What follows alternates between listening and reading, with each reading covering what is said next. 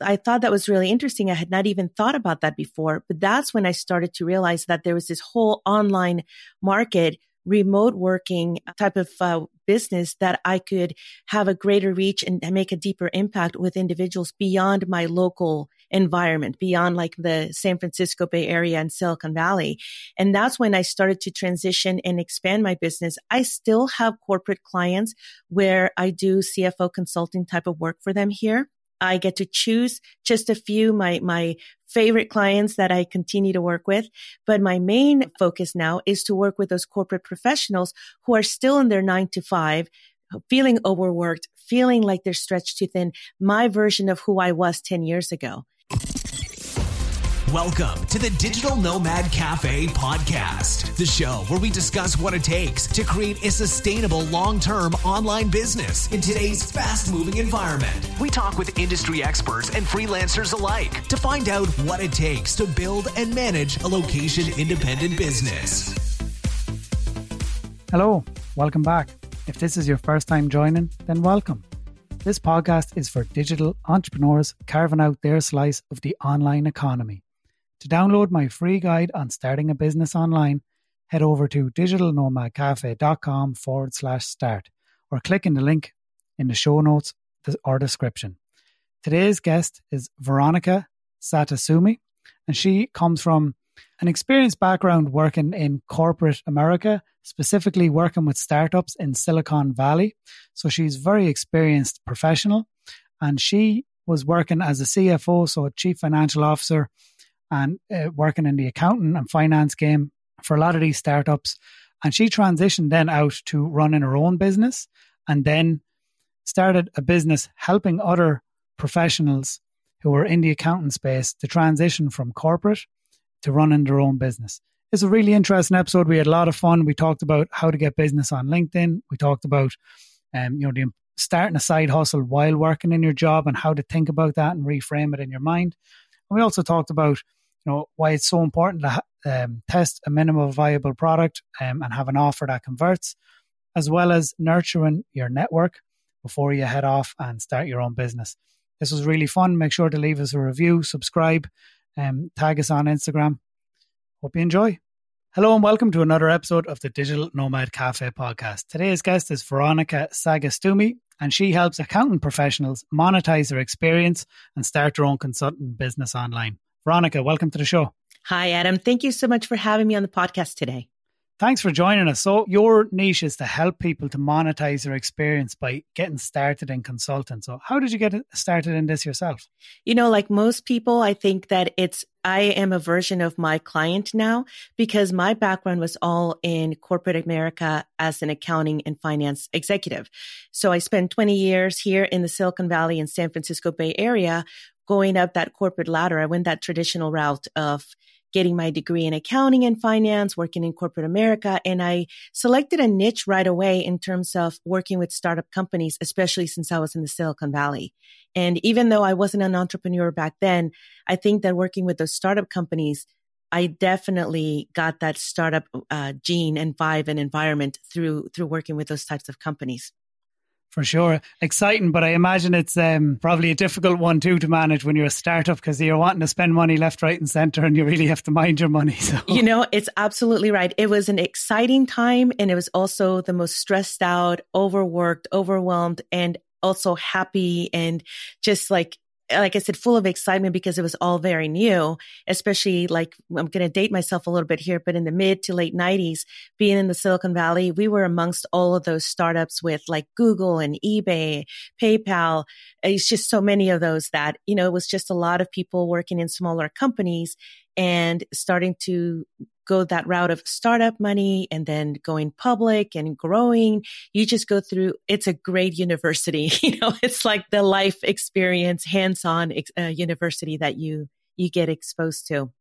For sure. And I mean, that's real high level um, professional accounting as well, you know? So, so I guess when did you decide that you didn't want to do that anymore? Because I mean, that does sound, while it's cool and great on your CV, it sounds like it will be super stressful and quite demanding on your time and require a lot of your you know, presence, let's say in office and things like that. So exactly, exactly. As I went up that corporate ladder, as always being a very ambitious, I've always been very ambitious, even though I consider myself an introvert when it comes to business or my career, always very ambitious. And so climbing the corporate ladder came with higher positions, definitely the benefits and the perks and the compensation that come along with that, especially working with startups. You know, you get exposed to all of those things that you like, like you hear about the shares and stock options and a lot of other things. But that pace and that level of stress is not sustainable long term.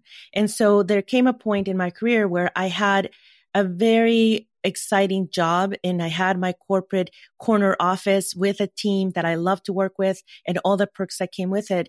But like many people, when they, they, there comes a point where there's a fork in the road, if you will, or a life event occurs. In my case, my grandmother, who at the time was in her early 90s, broke her ankle.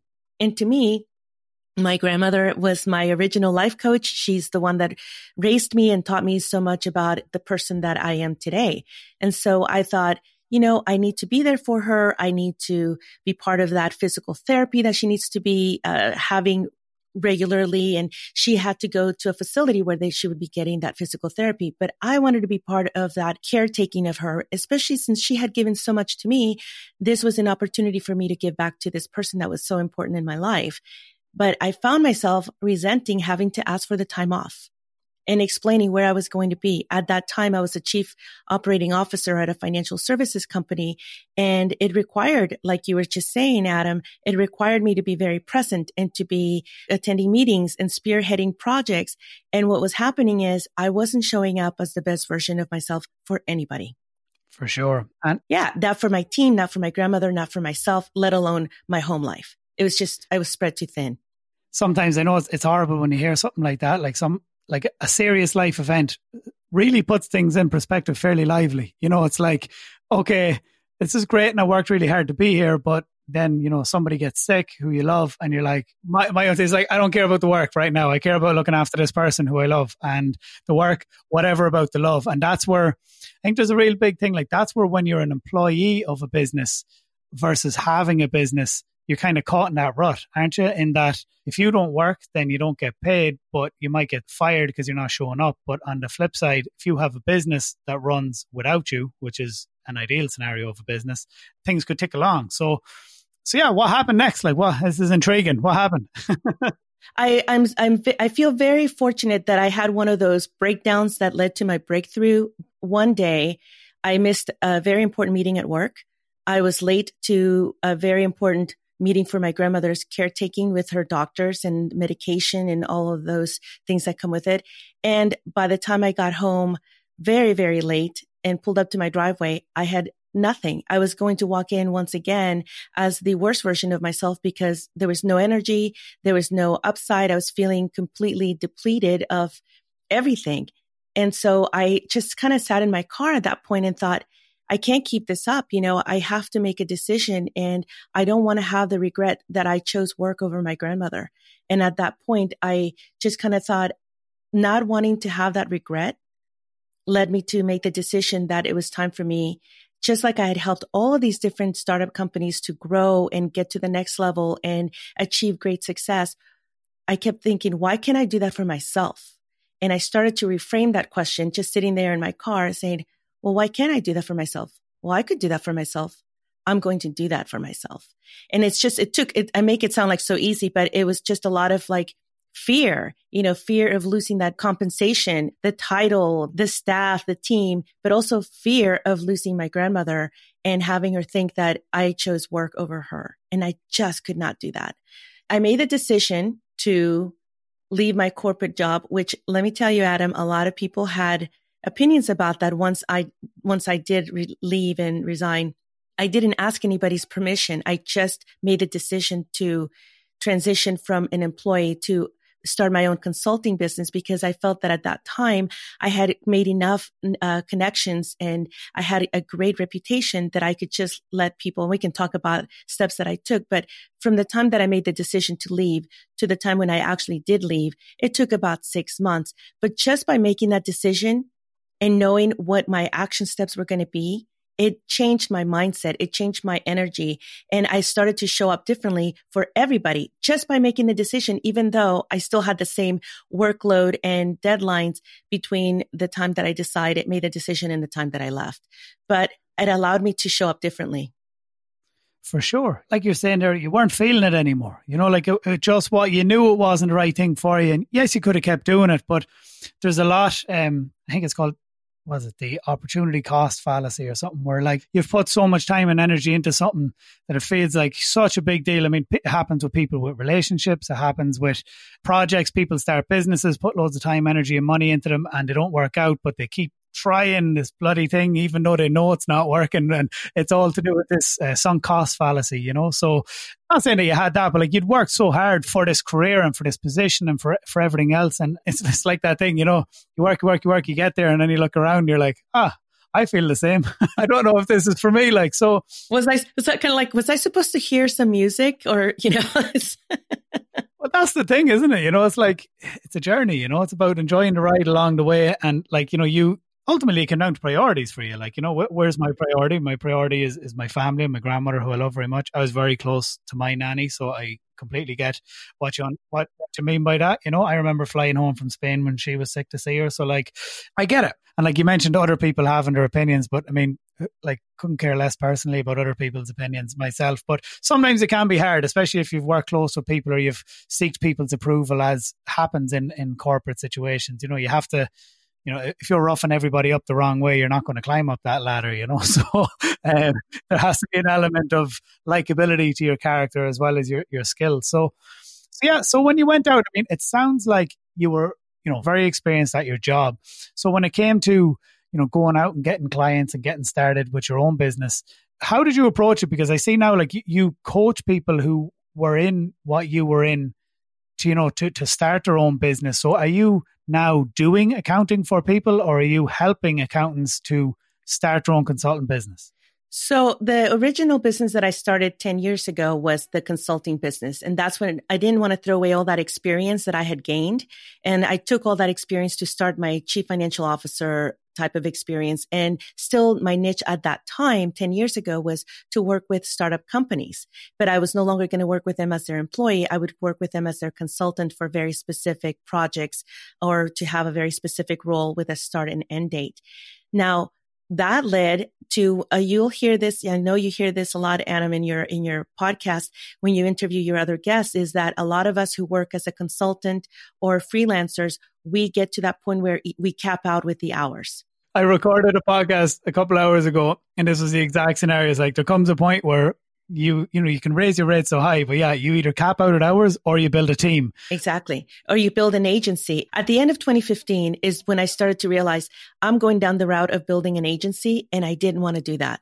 And at that time i attended a conference in vegas where i saw a speaker who had a very similar background to mine where she had done the accounting and finance employee and then became a consultant. And then what she was doing at that time was coaching individuals to start their own business.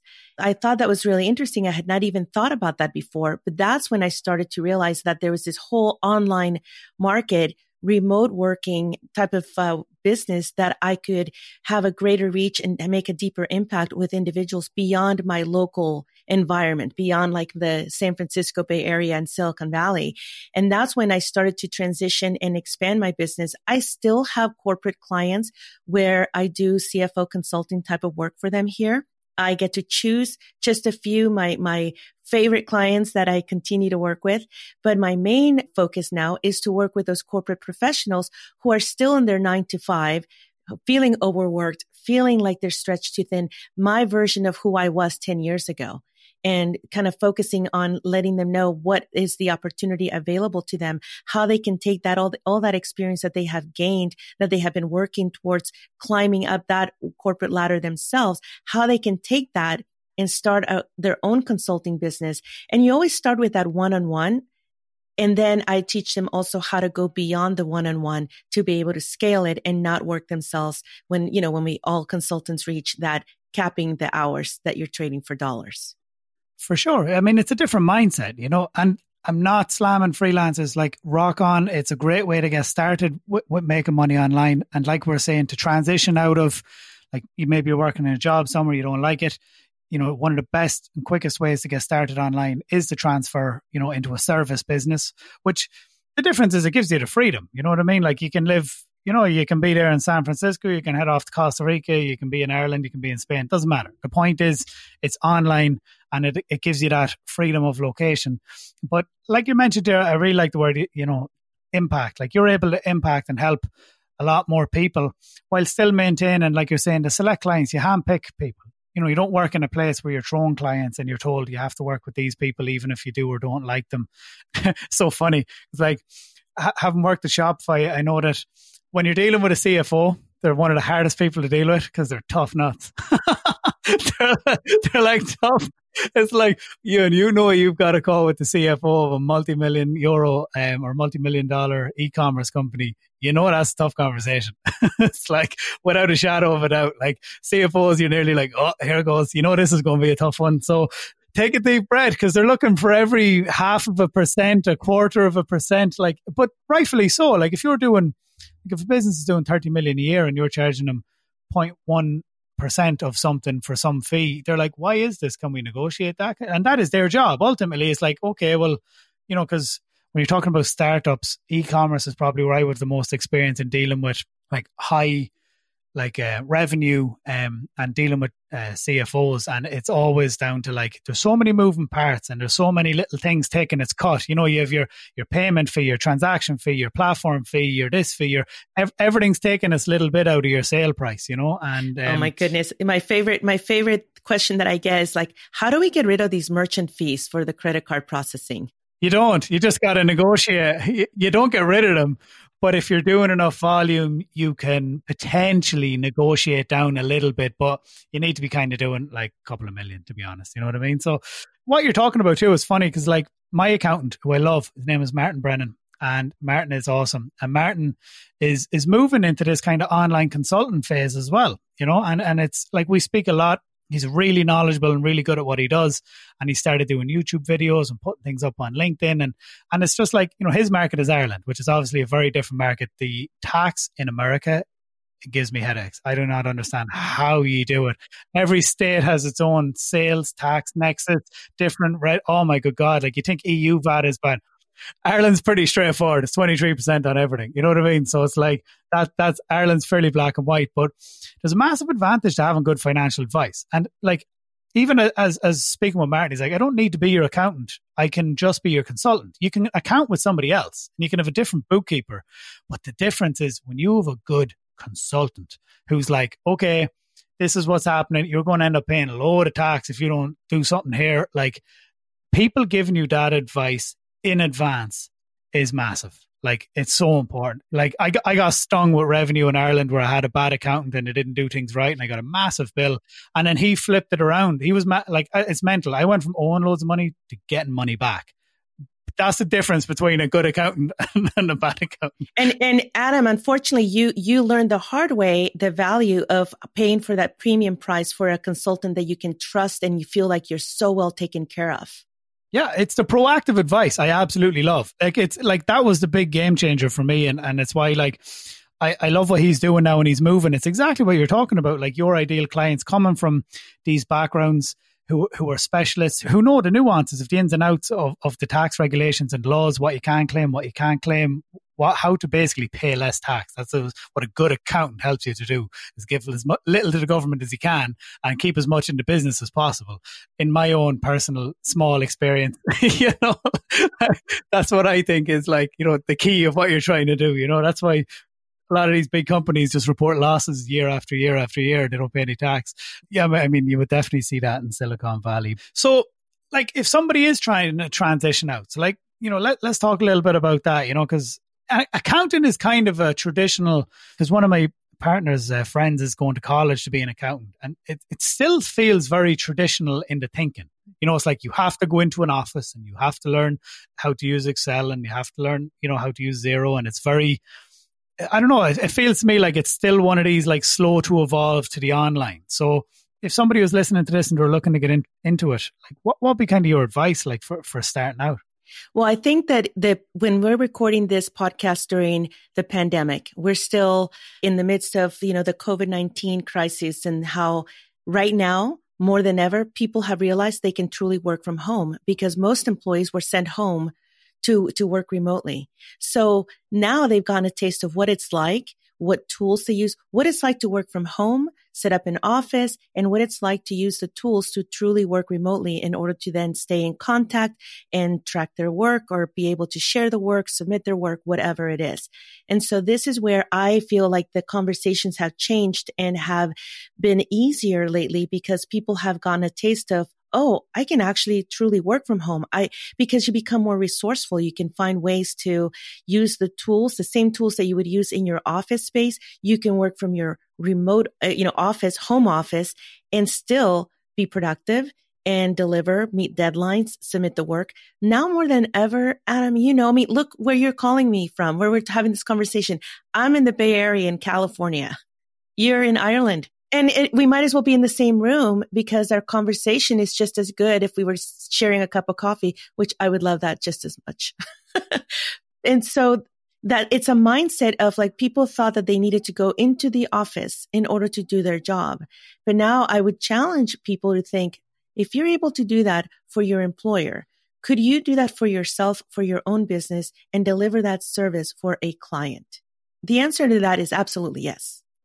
Absolutely, yes. And and I do agree that a lot of businesses and, and people who would have thought, you know, maybe they couldn't work from home or their business wouldn't work from home, like COVID rattled that cage like nobody would believe. You know, now it's like, of course you could be an accountant from home. Jesus, like all you need is laptop. And I mean, I'm sure there's like there's certain softwares. I know there's lots of different ones. It could be NetSuite. It could be like Xero. I mean, depends on the business and what the business does, you know. So, and Avalara is a big one for um, uh, sales tax for e-commerce stars. You know what I mean? So, like, there's there's tons of different tools, but like you're saying, they're all online now, so it doesn't necessarily matter. So, do you still need to be qualified?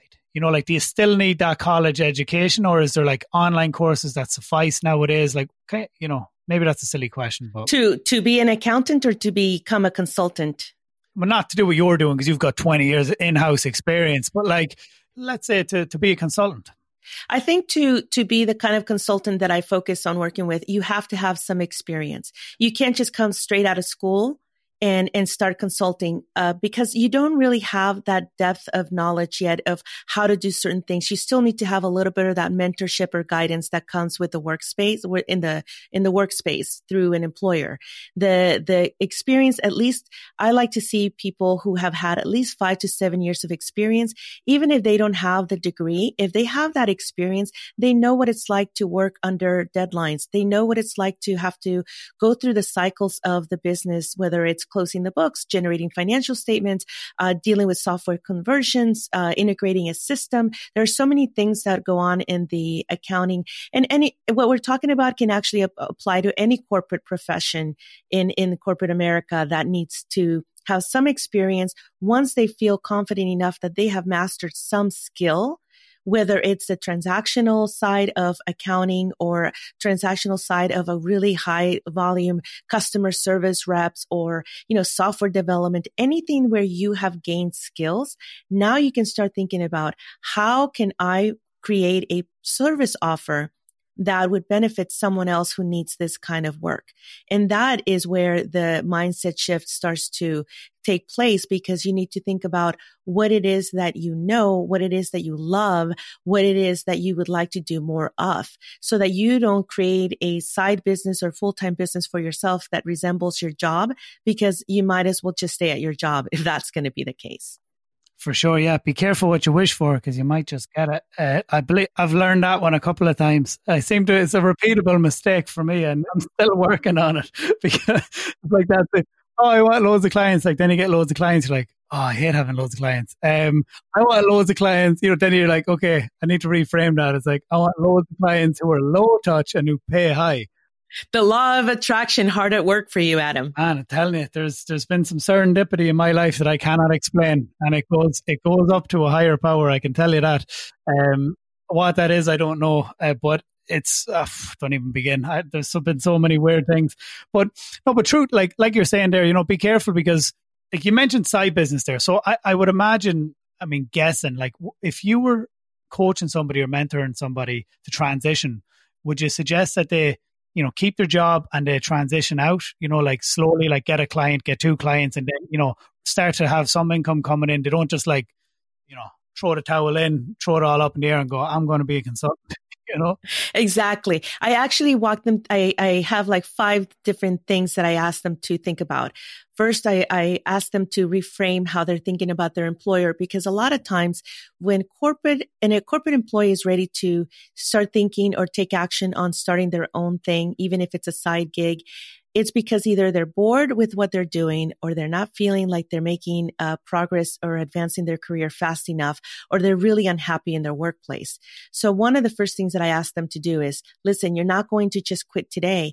Think of your employer as your angel investor. And that's the Silicon Valley girl in me. You know, I just kind of say, you're going to get paid while you're pursuing to uh, do your research, to think about your business, to nurture your network. So think of your employer as that initial investor in your business. So that is your paycheck. You know, that reframing that allows people to start thinking and showing up a little differently.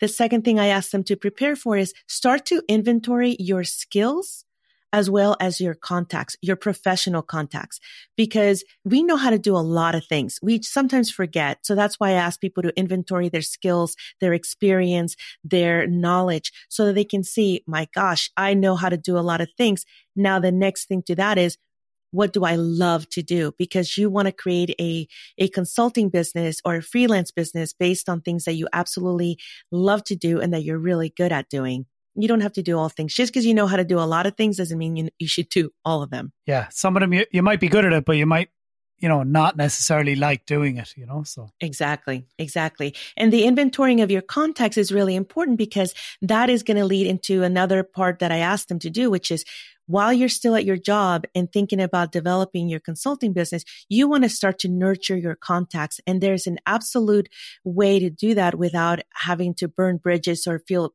annoying your, your network. It's about inventory your contacts so that you can then select who are your professional contacts that know you, that have worked with you, that you've known really well, or that can speak to your work ethic, your personality, your traits so that when you reach out to them, it doesn't seem so like um, cold out of context. Yeah, cold, exactly. Um, and then I start to ask them to think about what's a simple offer that they can s- deliver that's simple that can get um, their their whoever they work with that can de- get them a very fast result, a win, because that not only allows people to feel good about the service that you're going to deliver, but it allows you as the service provider to gain that confidence and to start to see that it is possible for you to have an make an offer, deliver the service, get paid, and that is social proof. Social proof is huge for you to be able to get more business, but also to gain confidence so that you can then do it again. Once you've done it once, you now have a repeatable process. And when you have a repeatable process, you can scale it. So that's why I say, you know, start slow on a side. Of course, yeah. And uh, a big thing that you alluded to there towards the end was like an offer that converts, because that's you know that, that's very important too. Like it's all well and good you know having all these ideas of like oh actually i think if this really out of the box thing that people want. Is like no nobody wants it. That's why it's not out there. It's like you know you just need to have a different spin on what people want. So you know that's knowing your market and um, you know having an offer that converts. And like you're saying that gives you that confidence. You know then you'll have you know the, the confidence to pursue it and hopefully um, like you're mentioning a lot to do with networking and, and social proof. I'm curious like is linkedin a big part of the strategy it is for me. And I do encourage others to start showing up on LinkedIn even more because if you're in the professional services, LinkedIn is where your people are going to be. I mean, it does take some research for you to test that, but a lot of your contacts that you met through work, through your employers at network events, workshops while you were an employee, they're all mostly going to be in LinkedIn. And if they're not, you should start to reach out and connect with them there. So absolutely, there's a, a whole social media strategy that I have of using LinkedIn in order for you to stay connected, start showing up, sharing content. You don't even need to create your own content, but the, you have to be active and you have to show up so that you're top of mind. So when you do make that offer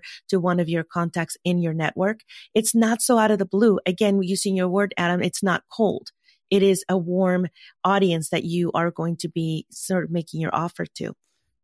I was just going to mention, I want to talk about the money aspect of preparing to start your side gig. So many people think they can just quit their job and start a business. You have to have cash reserves.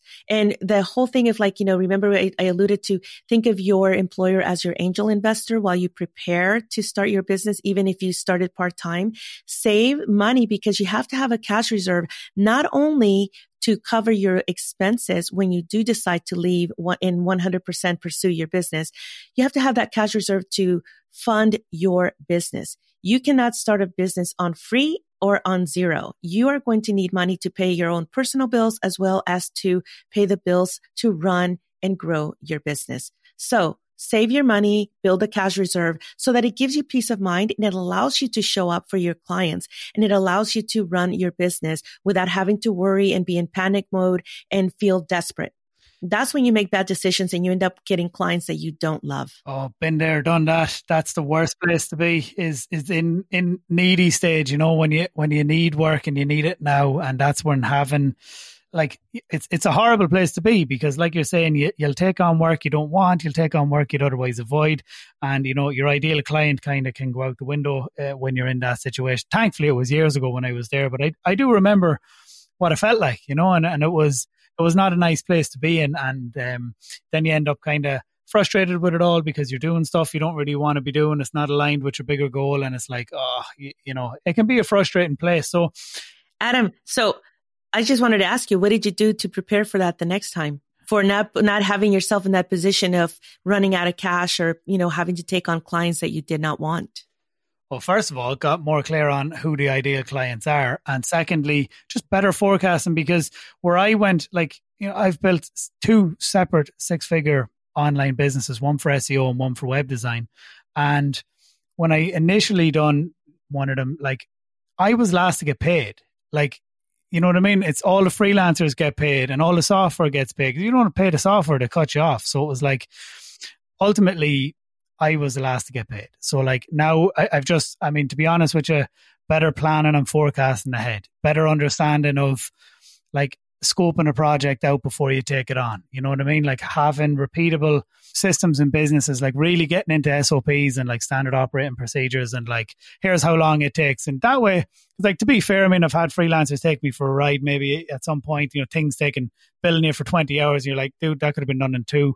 All this sort of stuff. And, and that's where it's kind of painful because you have to like go through it. Like you don't have to learn that painful lesson, but like you have to go through like if, if you're wanting to like let's say like building a website it's a fairly repeatable thing. You know what i mean? Like like 90% of it's quite repeatable. It's it's you know pages it's call to actions it's downloadables it's whatever. Like it's it's all these same things over and over again. So you can make checklists for it you know? And that's just kind of where i learned my lesson i think is um, really do your best to forecast um, the softwares that you need is a big one any coaching that you need um, mentorship um, ads like you know what I mean? Like, like if I'm doing a website and if, if let's say a website is like a small local business, 2000 euro, right? So it's about $2,000. It's roughly the same now.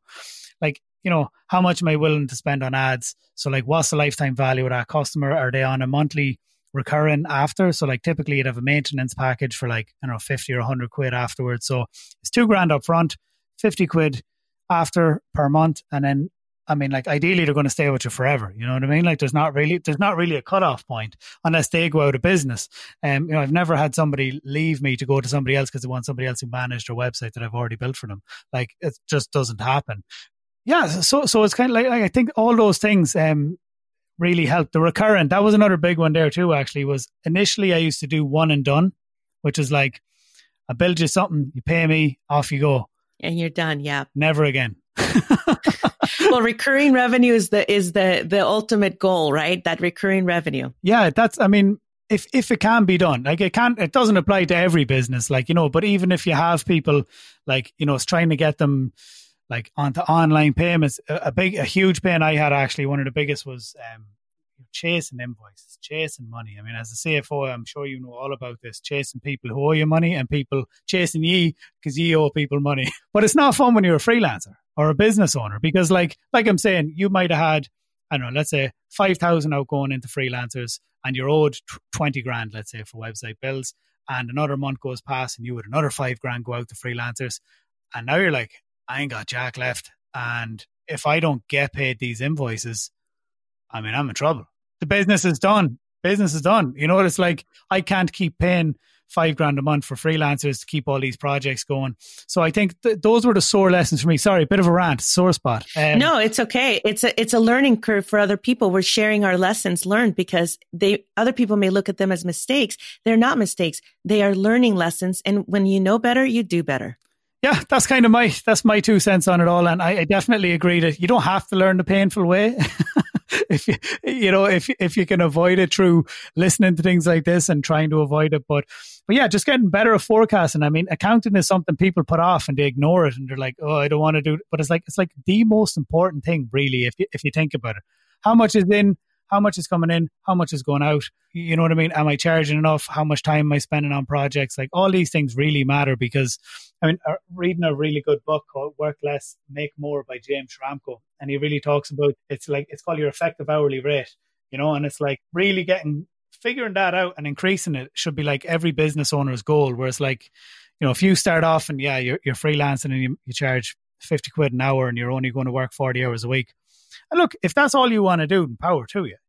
Exactly. Some people, but some people are happy with that. Absolutely. There's nothing wrong with that. And I'm not taking anything away from that. But what, what I'm saying is like, where he's talking about it in terms of running a business is is kind of different. You know what I mean? Like you need to get your effective hourly rate up as high as possible. You know, you, you want to be trying to get that up into the five, six hundred for every hour you work, and you're outsourcing all the rest of it in an effective manner. That like you know you don't spend two hours in Canva working on a bloody image when you could have spent you could have been doing sales calls or you could have been doing the revenue generating side of the business but it's more fun to work in canva play with pictures you know what i mean? Like, so so people people can default to the comfort you know what i mean? Instead of going on linkedin and messaging people and being told you know where you? Feck off not interested. And it's like uh yeah it's all those little pokes of like no no no. And, and people like oh it was was all nice and comfortable in canva. I was making pretty things yeah, exactly. You're like, you know, going back to to that, it's like you have to get comfortable with being uncomfortable.